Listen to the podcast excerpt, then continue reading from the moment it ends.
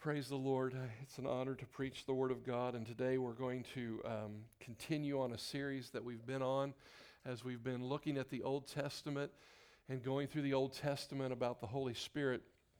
I'm going to try to have some mountaintop uh, things that we talk about today.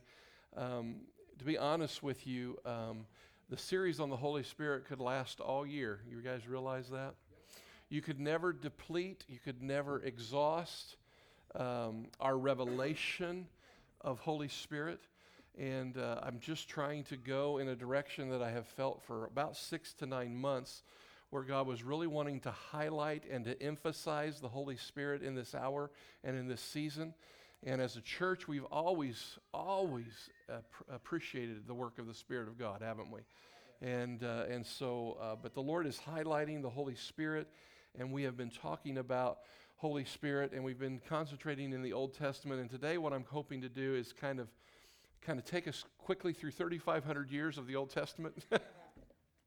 you laugh, 3,500 years. I, I laughed about this morning, you know. But I've been talking about the Holy Spirit for the last, you know, four or five messages that I've preached, however many they've been. And uh, I've called the, me- the, the series that I've been talking about. I've been I've been calling it um, uh, under the influence. And uh, we need to be under the influence of Holy Spirit, don't we? All of us. And we need to live by the Spirit. The Bible says constantly, live by the Spirit, and you won't gratify the sins of the flesh. How many know the sins of the flesh want to hang on all the time? But if we focus where God wants us to focus, that won't happen. Amen?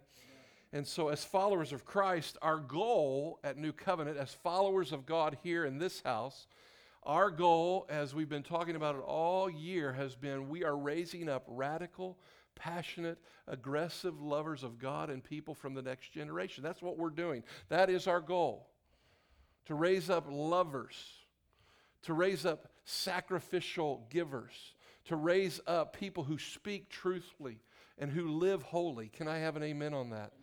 And who go globally in the supernatural power and presence of what?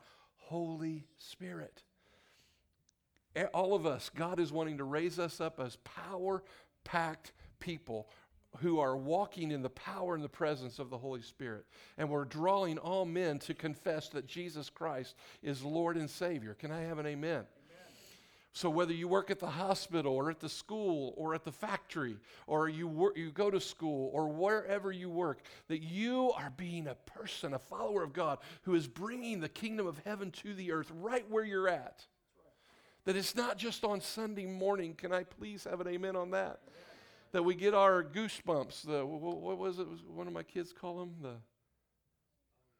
What were you calling them, Joel? What you? Huh? Spirit chills. Not just on Sunday morning, but the Holy Spirit is working on us through the week, and, and, he, and He's working through us. And so we're emphasizing the Holy Spirit right now, and we want to be under the influence of Holy Spirit, just like many people are under the influence of drugs and alcohol.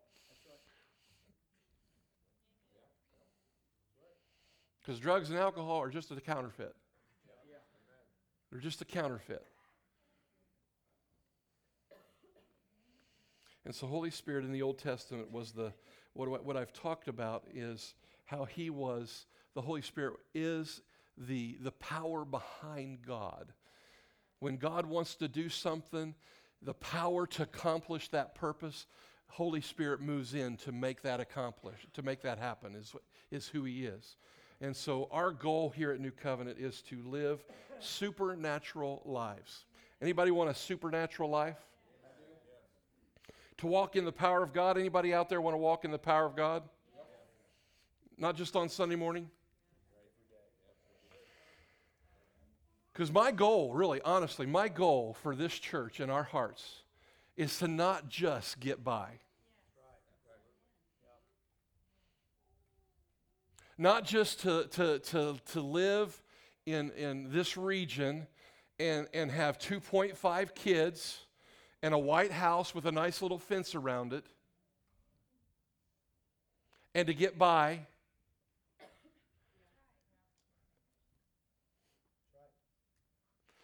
and just to live a nominal Christian life. That's not why we're here. We are not a people that are to be nominal, barely alive Christians. But we are to make the supernatural natural. We're to make the supernatural so natural in our lives that it no longer becomes supernatural. It is just who we are. That whether I'm at Walmart in the, in the line and I see someone there and the Spirit of God begins to say, I have something for her, or I want you to pray for her, or I want you to pay for her groceries, or whatever, that it becomes so natural to who I am that I just do it. And I'm led, not driven. Does anybody want that kind of life? Does anybody want to live that kind of life? Because I tell you what, most people are bored with church. Most people are bored with their nominal Christian life.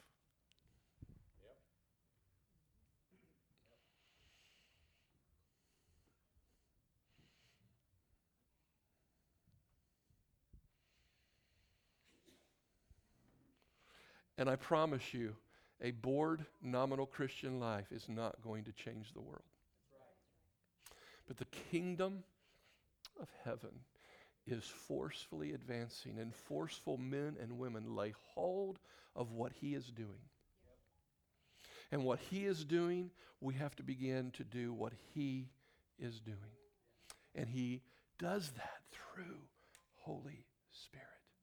He does that through you and you being activated and empowered by the Holy Spirit. That's how that stuff gets accomplished. And so we've been talking about the Old Testament and how the Holy Spirit moved in the Old Testament. We've talked about a lot of different things. But again, Holy Spirit, I, w- I want to keep emphasizing this because as I move next week into the New, New Testament and we, we see what God did and what He began to do in the New Testament and is continuing to do, some of these foundation points that I've made over the last several weeks are going to be really critical because we're going to go back to them. And these same things that Holy Spirit was doing in the Old Testament, He does in the New Testament and he does and he does some amazing things and he is wanting to get you to transfer to, to, to renew your mind on how you think of the holy spirit and how you see him so that you can believe differently. Because if you believe differently you will respond differently when the holy spirit comes upon you and you will believe there's more in you. It's like with me working out and, and, and doing the stairs at the, the field house. And as I work out, I, I get to the, the sixth time around as I go down and up, and I go down and up, and I go down and up. I, I, the last lap, I'm, I'm gasped. And I was like, I, I have to say, God, help me. You can always do more. And God keeps saying, You can always do more, Eric. Do another one. Get up that step and go back down. You can do another one. You're not where you think you are. you can do more. And I'm telling you, if we will believe for more, we are, in, we are being positioned by the Spirit of God for a visitation. We are being positioned by God for a visitation, and God is saying, Get ready, get ready, get ready. No one lagging behind.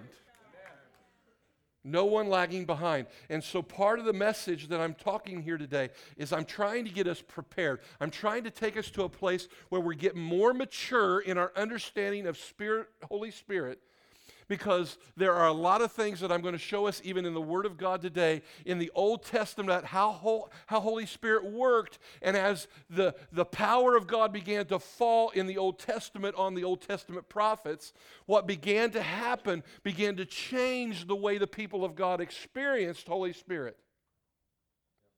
And so I'm trying by the Spirit of God to begin to teach us some things. Today's more going to be about history. There's not a lot of application. You're not going to go from here today and you're not going to go home and go, okay, I need to do this, this, and this with Holy Spirit.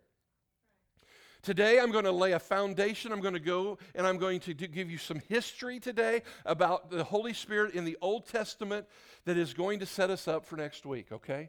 So today, you, you'll have a few points, and I'll make some application to our life, and I'll bring some examples of, of what happened there and how it compares to today. But it's really going to be a 3,500 year uh, history lesson.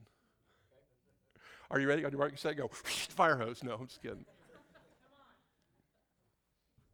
So, we've, we've talked about the Spirit of God in, in, the, in the Old Testament and how the, the, the, Spirit of God is the word ruach, and the ruach in the Hebrew means wind, breath, and spirit of ecstasy. Okay? Those are kind of the, the and so I'm, I'm covering this briefly, quickly for people who have not been here.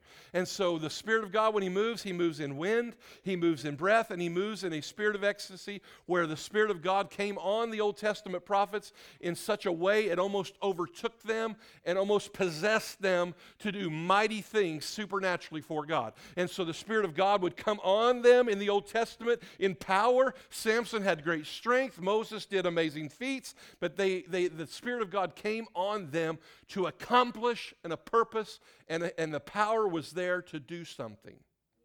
Okay? And that's going to, again, be important as we go to the Holy Spirit and we look, learn in the New Testament. Again, Holy Spirit is always doing something on purpose. Everybody say on purpose. Holy Spirit is always doing something on purpose. Even today, many of the things that took place in worship today, there was a purpose behind Holy Spirit on why he said what he said about the cue Pauls that I could barely hear Chad talking about as he's breaking you. Again, God is speaking something to his people through these prophetic words. Correct. Amen? Amen. And so in the Old Testament, um, there was a purpose and assignment God had for them as He would overshadow them and the Holy Spirit would come upon them. And so today's message, what we're going to do, we're going to talk about, uh, I'm going to just hit some mountaintops of history about, like I said, about the Old Testament prophets.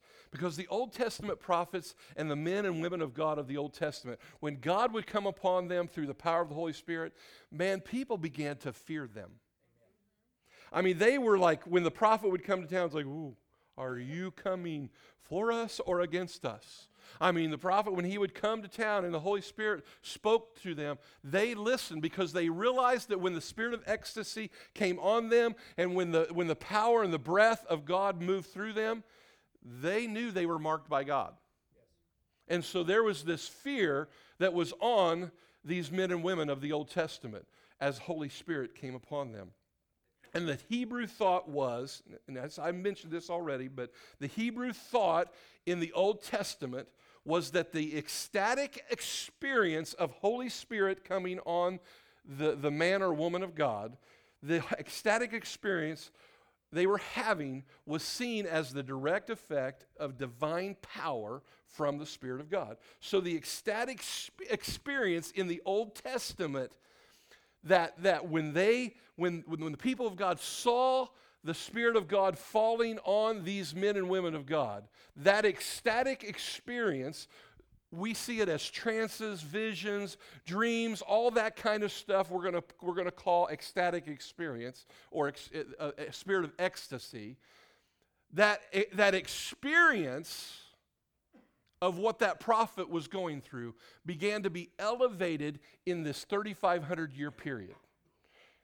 And so, what I'm saying in history, what they began to do was they began to associate that experience, that manifestation of the Spirit of God, with the message that was being spoken, the power that was being demonstrated, the thing that God was having the person do. This experience began to be kind of elevated in the Old Testament okay? And it began, and, I, and you're going to find out, you're going to understand this here and where I'm going in just a second. So bear with me. So the ecstatic experience began to be what people began to look for as the determining factor of to whether or not they would listen to the prophet is were they experiencing the holy ghost coming on them was what they began to use as a determining factor as to whether they would say, This is a prophet, this is a man of God, this is a woman of God, okay? But here's what happens in the Old Testament something began to start, something started to happen. And I'm going to tap into Tom's message a little bit about last week. It's even tied to what Tom talked about too. Something started to happen in the Old Testament in regards to the ecstatic experience with the Holy Spirit. Counterfeit prophets began to rise up. Remember, Tom talked last week about counterfeit Christians? You realize that everything that is authentic, there is always a counterfeit. And so, what happened in the Old Testament is all of a sudden, these counterfeit prophets started to show up on the scene. Counterfeit, and they were beginning to counterfeit the ecstatic experience, the vision, the trance, whatever they were doing, and they were beginning to declare things that were not from God. Okay?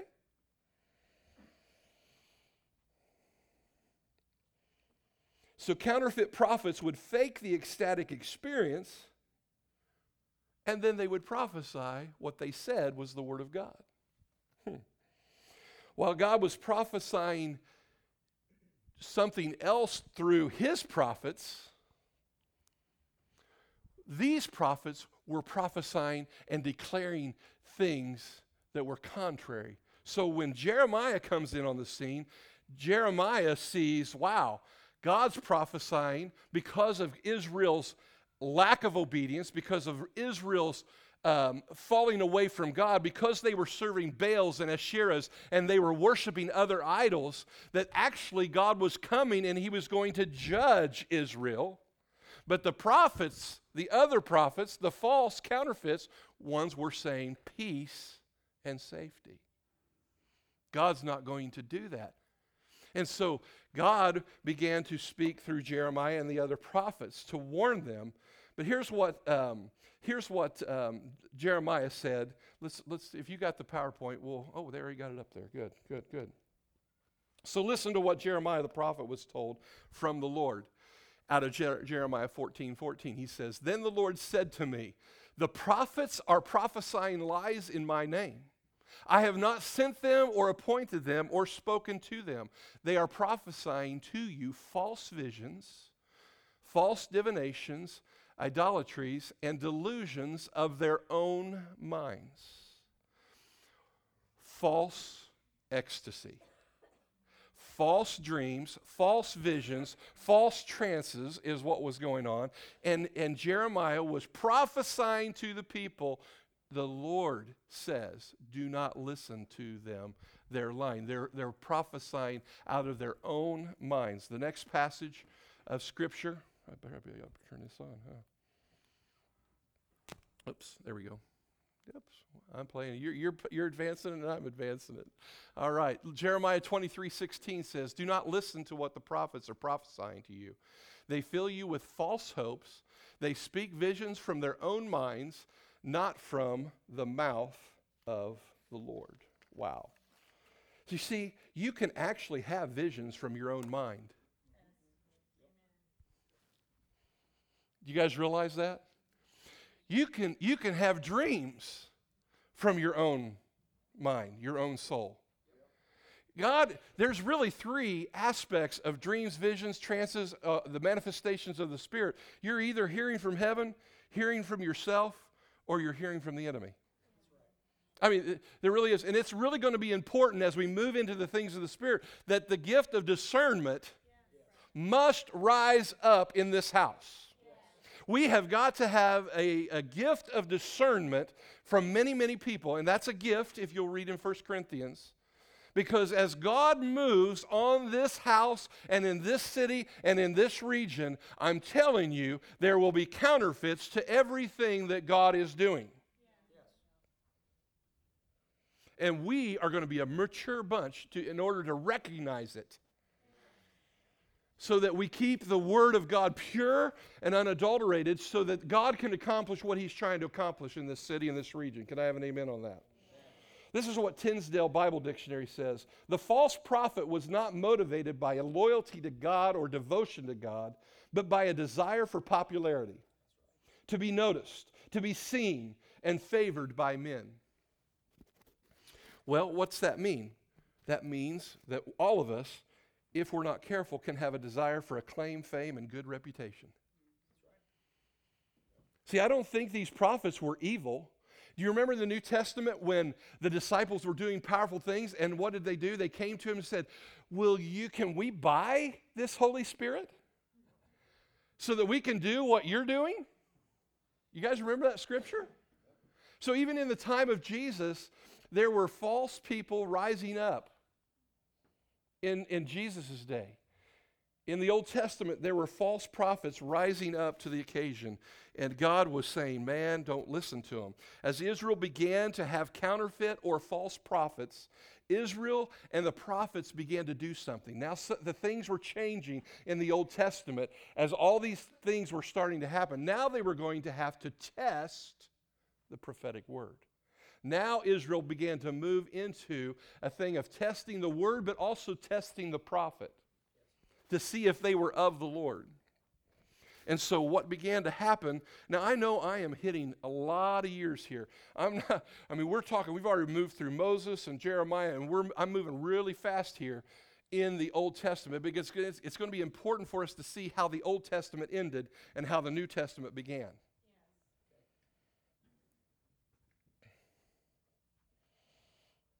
If some of you don't like history, sorry. This is really good stuff. It's a lot of fun, too. So, the character of the prophet's life now began to be on display as they began to judge the prophetic words and the things that were happening by Holy Spirit. Now, no longer was the spirit of ecstasy the manifestation of the Holy Spirit, what they were looking towards because what was happening is the false prophets were faking the spirit of ecstasy. Are you guys with me? Because since the false prophets were acting out and manifesting falsely, no longer was the spirit of ecstasy that had been put so high on the, the, the, the, the, judgment seat. Now, the spirit of ecstasy and the manifestation of the Holy Spirit was being brought down, and now man was beginning to judge the prophet and his life and what he was saying and trying to determine was this a word from the Lord. Are you guys with me? Okay, you still following me? And Israel was having to test this prophecy. Now, I, want to, I have a side note here because we're going to have to do the same thing. That's why this spirit of discernment is going to be important in the days ahead. Because I believe it's going to get crazy around here. I am so excited because it's going to get crazy around here. It's going to get crazy in our community when there's a visitation to the deadest denominational churches and they begin to have angel visitations and they have dreams and they're going to be coming to us and going, What does this dream mean?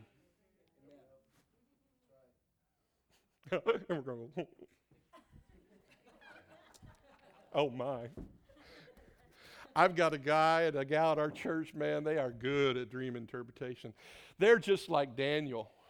They're just like Joseph. And, oh, man, write that down. I, got some good news for you. We, we, we'll help you with that. Remember, Jesus said, psst, psst, psst, I got a secret for you. There's a visitation coming. There's a visitation coming. Is anybody ready? If it happened in the Old Testament, it happened in the New Testament, it's going to happen here too. Ah. People will be people are going to even in this move, people are going to be led by their soul. It's okay. We're not going to throw the baby out with the bathwater. We're going to let people make mistakes. Can I have an amen on that? But I'm trying to head off the mistakes and get wisdom and discernment and get a mature body so that we can actually be trusted with the move of God.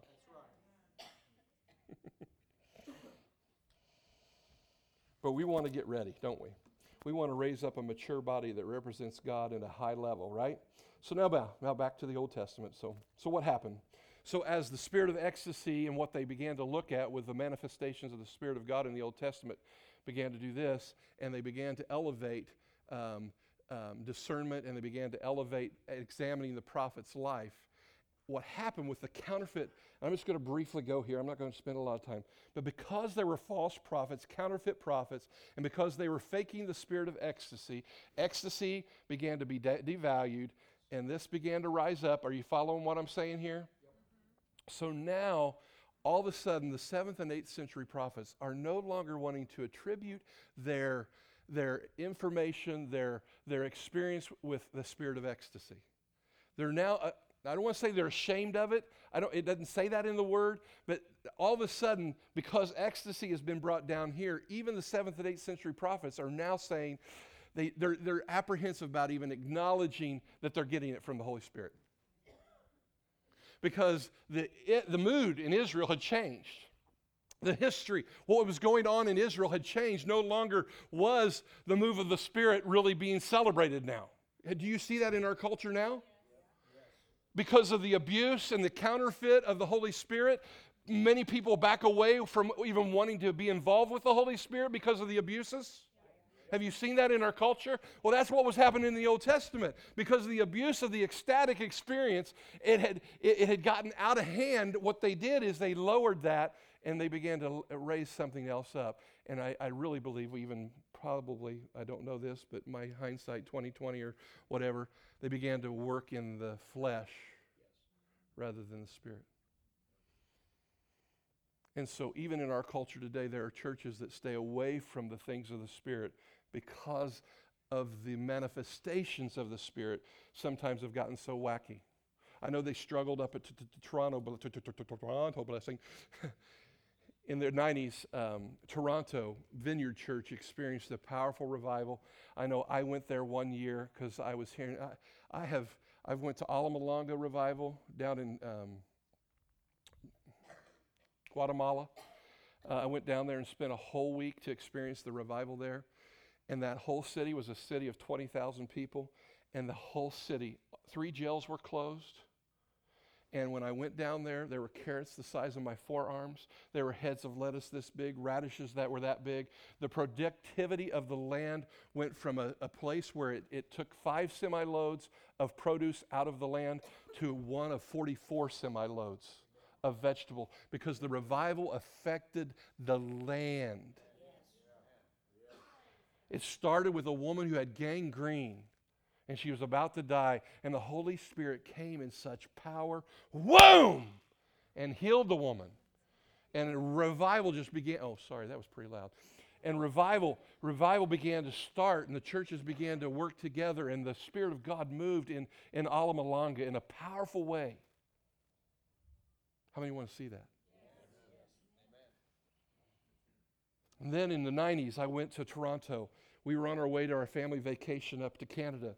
And I, I, we, I said, Well, we're going to stay at Toronto Airport Holiday Inn, and Daddy's going to go to the revival. So I left the kids, and because they were all knee high to a grasshopper.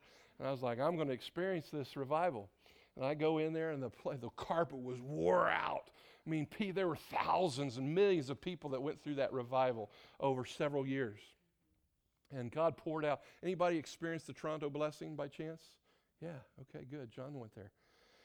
And it was amazing. I mean, the prayer lines and the people falling out in the Spirit, the manifestations of the Spirit. But there was, even Randy Clark said that through that whole time, and, and Wimber and all those guys, I mean, there was a lot of false manifestations of the Spirit. People were barking like dogs, and there was all kinds of stuff going on. No, literally. People were barking like dogs. I think I would have said, Come out!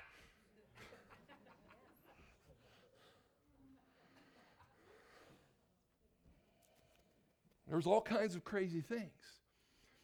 And the ecstatic experience began to be elevated and elevated and elevated and elevated. And it goes back to my message several weeks ago, guys. And I cannot overemphasize this. And I do not, I'm, I'm telling you, there's going to be manifestations here, and some of them we're going to have to discern whether they're of God or not.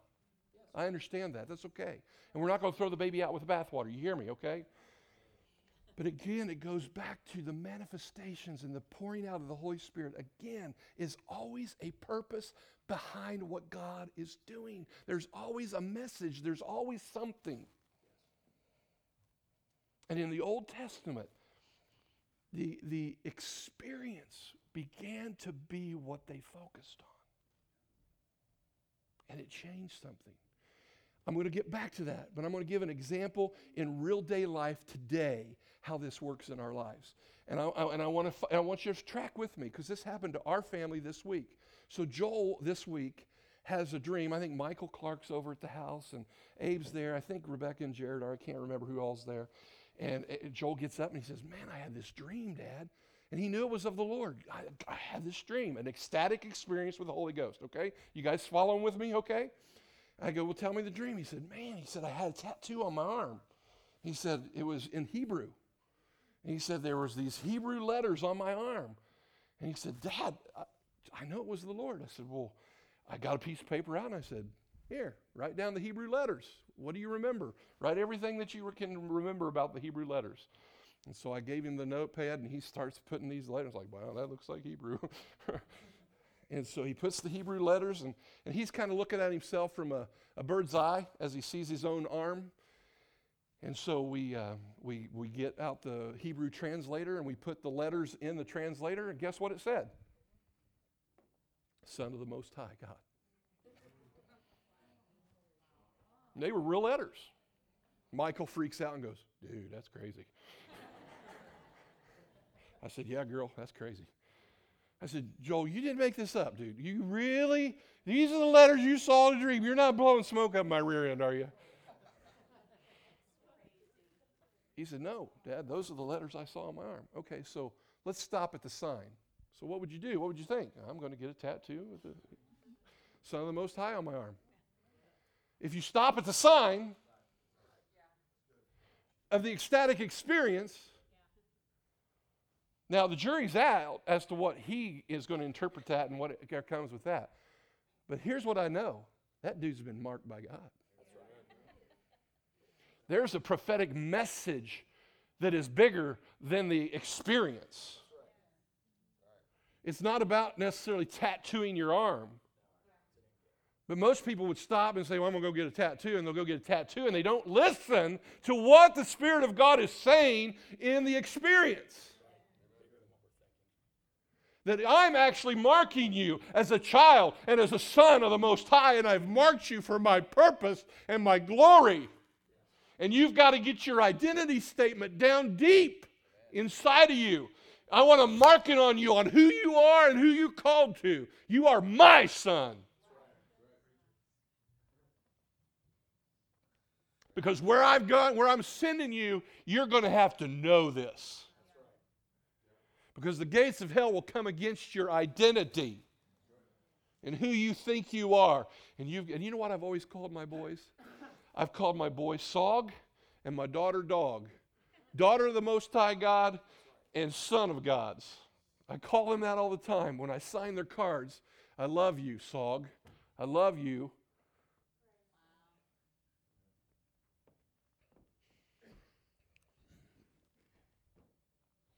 But the manifestation of the Spirit is there for a reason and a purpose. Please hear me.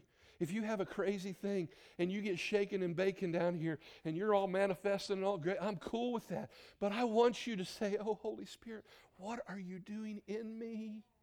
Are you trying to deliver me from something? Are you trying to give me a message? Are you trying to give me to give a word? Are you wanting to, me to heal someone? You want me to deliver someone? Do you have a word of knowledge? Do you have a sign to give? What are you saying? Don't stop with the tattoo.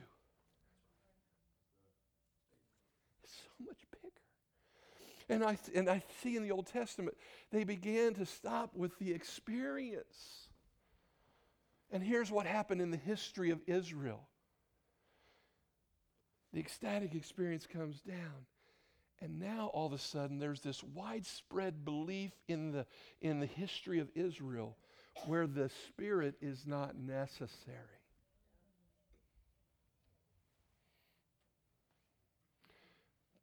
Now, I know God was doing something also, okay? I'm not saying it was just the unbelief of the people as to why the things that happened, because I do know it, it, there's some things in the New Testament that point to the Old Testament of what, but what began to then happen is now the Holy Spirit was now not as necessary or looked at. And Israel went into a season of 400 years of silence. After the prophetic word that Malachi spoke in Malachi chapter 4, he's the last book of the Bible, the last prophet to speak by the Holy Spirit, by the ecstasy of God, by Holy Spirit breathing through the prophet. Malachi, the Old Testament begins to end with Malachi's prophecy. And the windows would shut off. Now, I want you to think about 400 years of no prophetic words, no wind, no ecstasy, no Holy Spirit on the scene of Israel. No visions, no trances, no, no God speaking to individuals, no writing of the scripture, no nothing. As the Old Testament ends, 400 years of silence. Think about that. How long have we been a nation?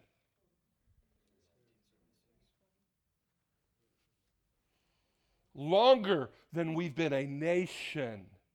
The Holy Spirit was silence. You think about that, church. The Dark Ages.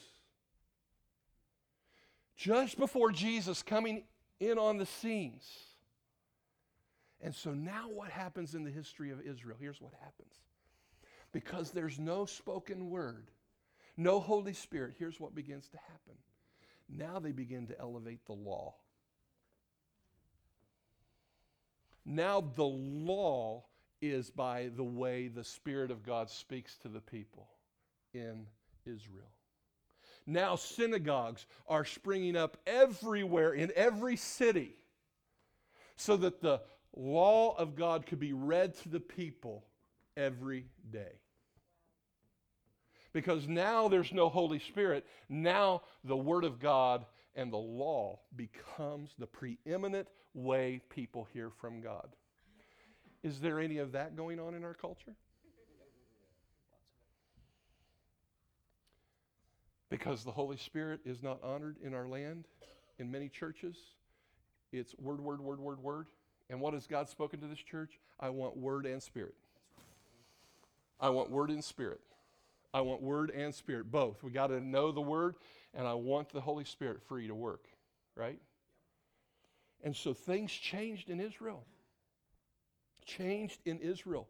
And so no longer, and that's why the scribes and the Pharisees were so important. And so it's going to be important when we talk about the Holy Spirit because when we start talking about the Holy Spirit in the New Testament, and they say, We didn't even know there was a Holy Spirit? Why do you think they were saying we didn't even know there was a Holy Spirit? 400 years. And then all of a sudden, Simeon and Anna and, and John the Baptist comes on the scene, and all of a sudden the Holy Spirit starts popping like popcorn and these messages start coming and elizabeth is barren and she starts to have a child and all these miracles and all these signs and these manifestations of the holy spirit start to happen in the new testament. Yeah, it gets exciting doesn't it?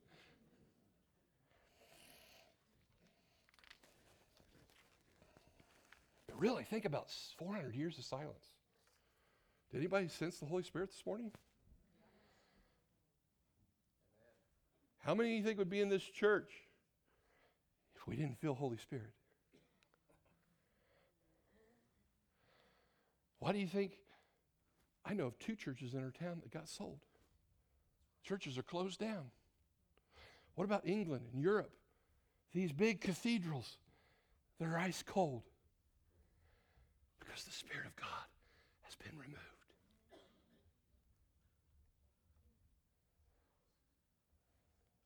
That true?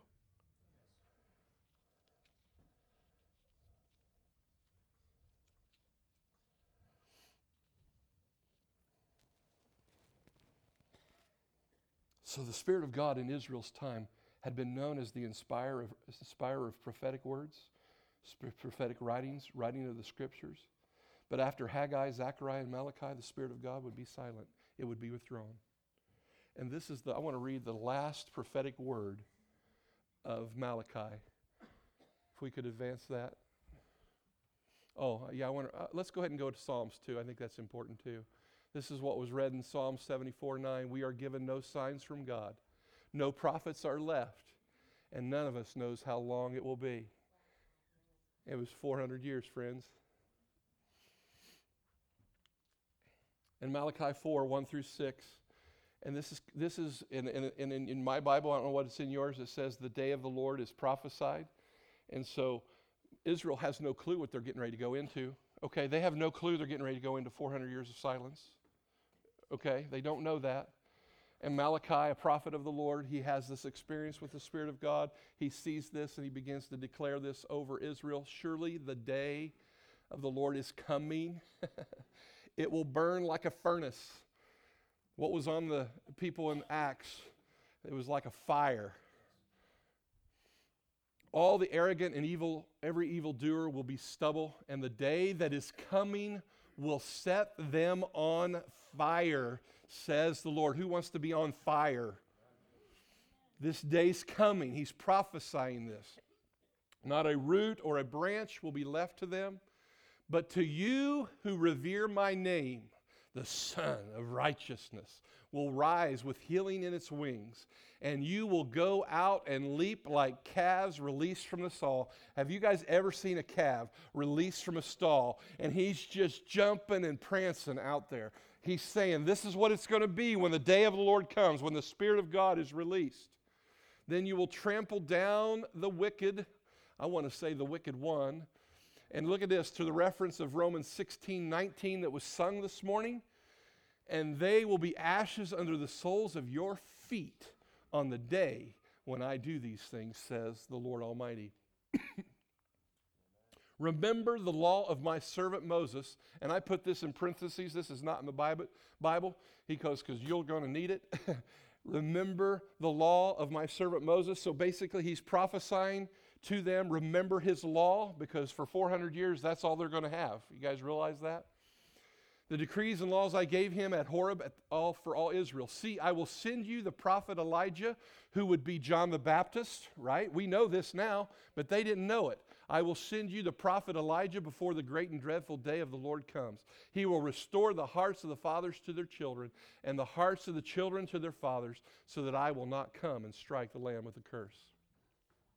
That's the last prophetic writing of the Word of God. And then it goes silence. No more utterances, no more visions, no more spirit. And they were being warned. Now, here's what happens. After this prophetic writing, it's important to realize in the history of Israel that Israel had returned to God. They were now under Medo Persian um, occupation, so they, were, they did not have a king themselves. So they were under occupation. They'd been delivered from the Babylonians, and now they are. They, the temple has been re- rebuilt, even though the temple is very small now. It's not as big and as elaborate as, as Solomon's temple was. And both the law and the priesthood of Aaron's line had been restored, and the Jews had given up their idol worship. But even though they had given up their idol worship and they had returned to God, they still were treating their wives poorly, their wives poorly. They were still marrying pagans and they were not tithing. And the priests were neglecting the temple and not teaching the people the ways of God. So ultimately, though the Jews had returned to God in form, they had not returned to God in their heart. You with me? So, a lot would happen over the next 400 years. Over the next 400 years, while the silent time is going on, Alexander Great would come in on the scene. Alexander Great is in our history books, believe it or not. Alexander the Great would come in and he would come and he would devastate, no, he wouldn't devastate, but he would take over the whole, that whole region. He would, he would occupy it. And the Greeks would take over, and then the Egyptians later would come and, and rule over Israel. Then Syria would come, and, and, and then Rome would come and occupy Israel during these 400 silent years. The temple would be destroyed, the Holy of Holies would be destroyed, and it would be rebuilt like six to nine times in the next 400 years. A lot of history, I realize. Maybe this bores you guys, but I love it. And so, all this is going on in 400 years while we've only been a nation for a little less than that, right? And it's going to be important for you to understand this, I think. Maybe not. Because the law would become so important to the priests and to the people that when we start to get in on the scenes and we start to see the scribes and the Pharisees and the Sadducees and we understand, we, when we put ourselves in that situation because of what this history means, you're going to understand the power of the Holy Spirit when He came and what it meant and what it means to us because we have neglected the Holy Spirit. Yes. Even as a charismatic church, we have, we have neglected the Holy Spirit even in our li- own lives. I think one of the interesting facts of the Old Testament is because the law and the word became such the preeminent way they heard from God 150 years after Malachi's prophecy, so just 150 years later, the king of Egypt would order that, that, that, that 70 theologians would come and they would transcribe the Hebrew Bible into Greek. Again, because they wanted everybody to be able to know the scriptures. The scriptures were so high. So it's called the Septuagint. And so that's and it's called Septuagint because it means 70. 70 scribes came, theologians, and they translated the Hebrew Bible into Greek. 150 years after Malachi's thing. And so, again, it just shows the elevation of the Word of God. It shows that that's the way they were hearing from God. But how does God want us to hear from Him? Both the Word and by the Spirit. That we are a kingdom of priests. That priests hear the voice of God. They hear Spirit of God. They all, we are all to hear the Spirit of God. Everyone in this room is to hear the Spirit of God. Everyone, say everyone. everyone. Say, I'm to hear the Spirit of God. Spirit of God. Through His Word and through the Holy Spirit. And that's where we're going to go next week as we dive into the Holy Spirit as He comes and He begins to show up on the scene in the New Testament after we went through these dark ages, we went through this silent time where God has not been speaking. Does that blow anybody away? That I mean, I think we take God's voice for granted. And so then when we have a prophetic word on a Sunday morning, oh, it's just Christy, or that's Tina, or that's Alex, or that's Chad, or that's Frida, and Frick, or Fred. Laurel and Hardy. Really? I mean, seriously. And we don't honor the Word of God, we don't listen. Man, I think what we're going to have to in the days ahead, I think we're going to have to start capturing the prophetic words. I think we're going to have to have some scribes in this house who are willing to take some time to scribe the Word of God as it comes forth from the Spirit. Because if we'll treat the Word of God and the prophetic word more highly, I think we'll get more of it. I think we'll not only get more of it, we'll get more accuracy, we'll get more definition, we'll get more, more uh, um, uh, accuracy, but I'm, I'm, uh, of things to come, things we're to do, what we're to access. So if you're a scribe in the house of God and you want to do some work, let me know. Because what we need to do is we need to start capturing some of this stuff because so, I believe that, that it will, will, mature in our ability to hear the voice of God. Do you guys believe that with me? Yes. So, here's what I want to remind us. And I'm going to, I've got more, but we're going to stop. I think I've made my point. I want to remind us what Joel chapter 2 says.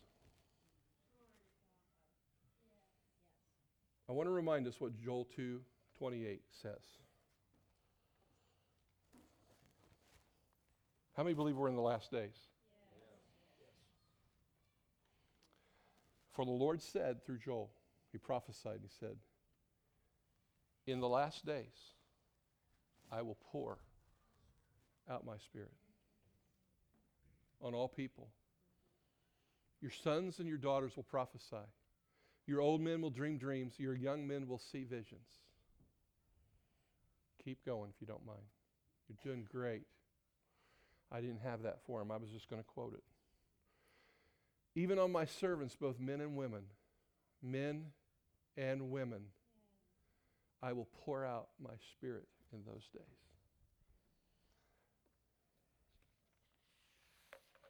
we have had the Spirit of God poured out here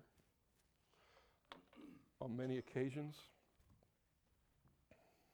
And I praise the Lord for it. We have been very blessed with the Spirit of God in this house, haven't we?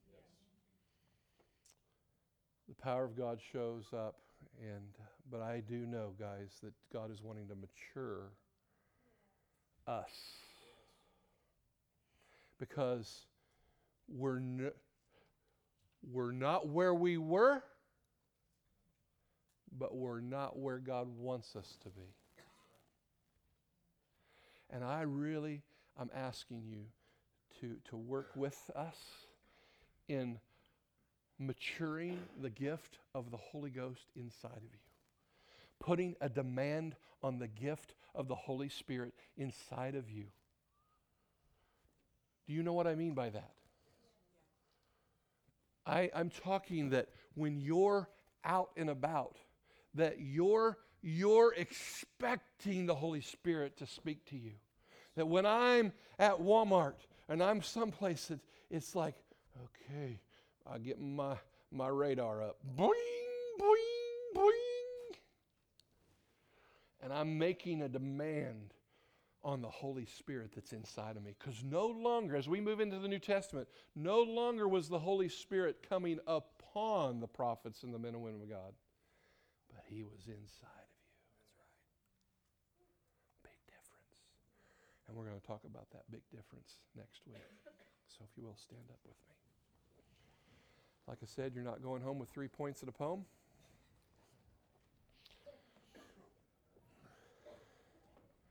But I pray that I'm whetting your appetite a little bit more for Holy Ghost. Now, I know in a congregation of this size that there are people here with hurts, habits, and hangups. If I could have the altar team come up here. You know, a couple weeks ago, we had a gentleman that we love very much who was in our service and then later committed suicide. And it broke our hearts. And that's not to point him out or to make him, be him be disrespectful towards him. But I know that there are people hurting in this congregation. And we never want to close the service without giving you the opportunity to meet with our precious Lord. Can I have an amen on that? Amen. And so, what we're going to do is we're We've already put the music on. I'm going to dismiss the service. And you're, if you would, take your conversation outside the, the, the doors. But if you're here today and you have a need in your heart, there's something going on inside of you. Or maybe this message on the Holy Spirit, you're going, man, I need Holy Spirit. I need a refresher. I need a touch. The altar is going to be open. If you come to these, they will, man, I'm telling you, we got some power packed, anointed, Holy Ghost filled people who pray for people and results happen. I thank God for them.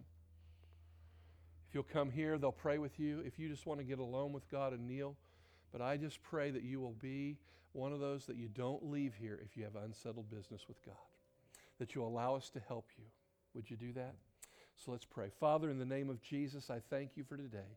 I thank you, Holy Spirit, that you are alive and active and moving. And I just pray, God, that you would deal with our hearts as this week, as we draw closer to you, as we seek to allow Holy Spirit to be in control. Lord, we need you. We need your help. We need your strength. We need your power. We need your anointing.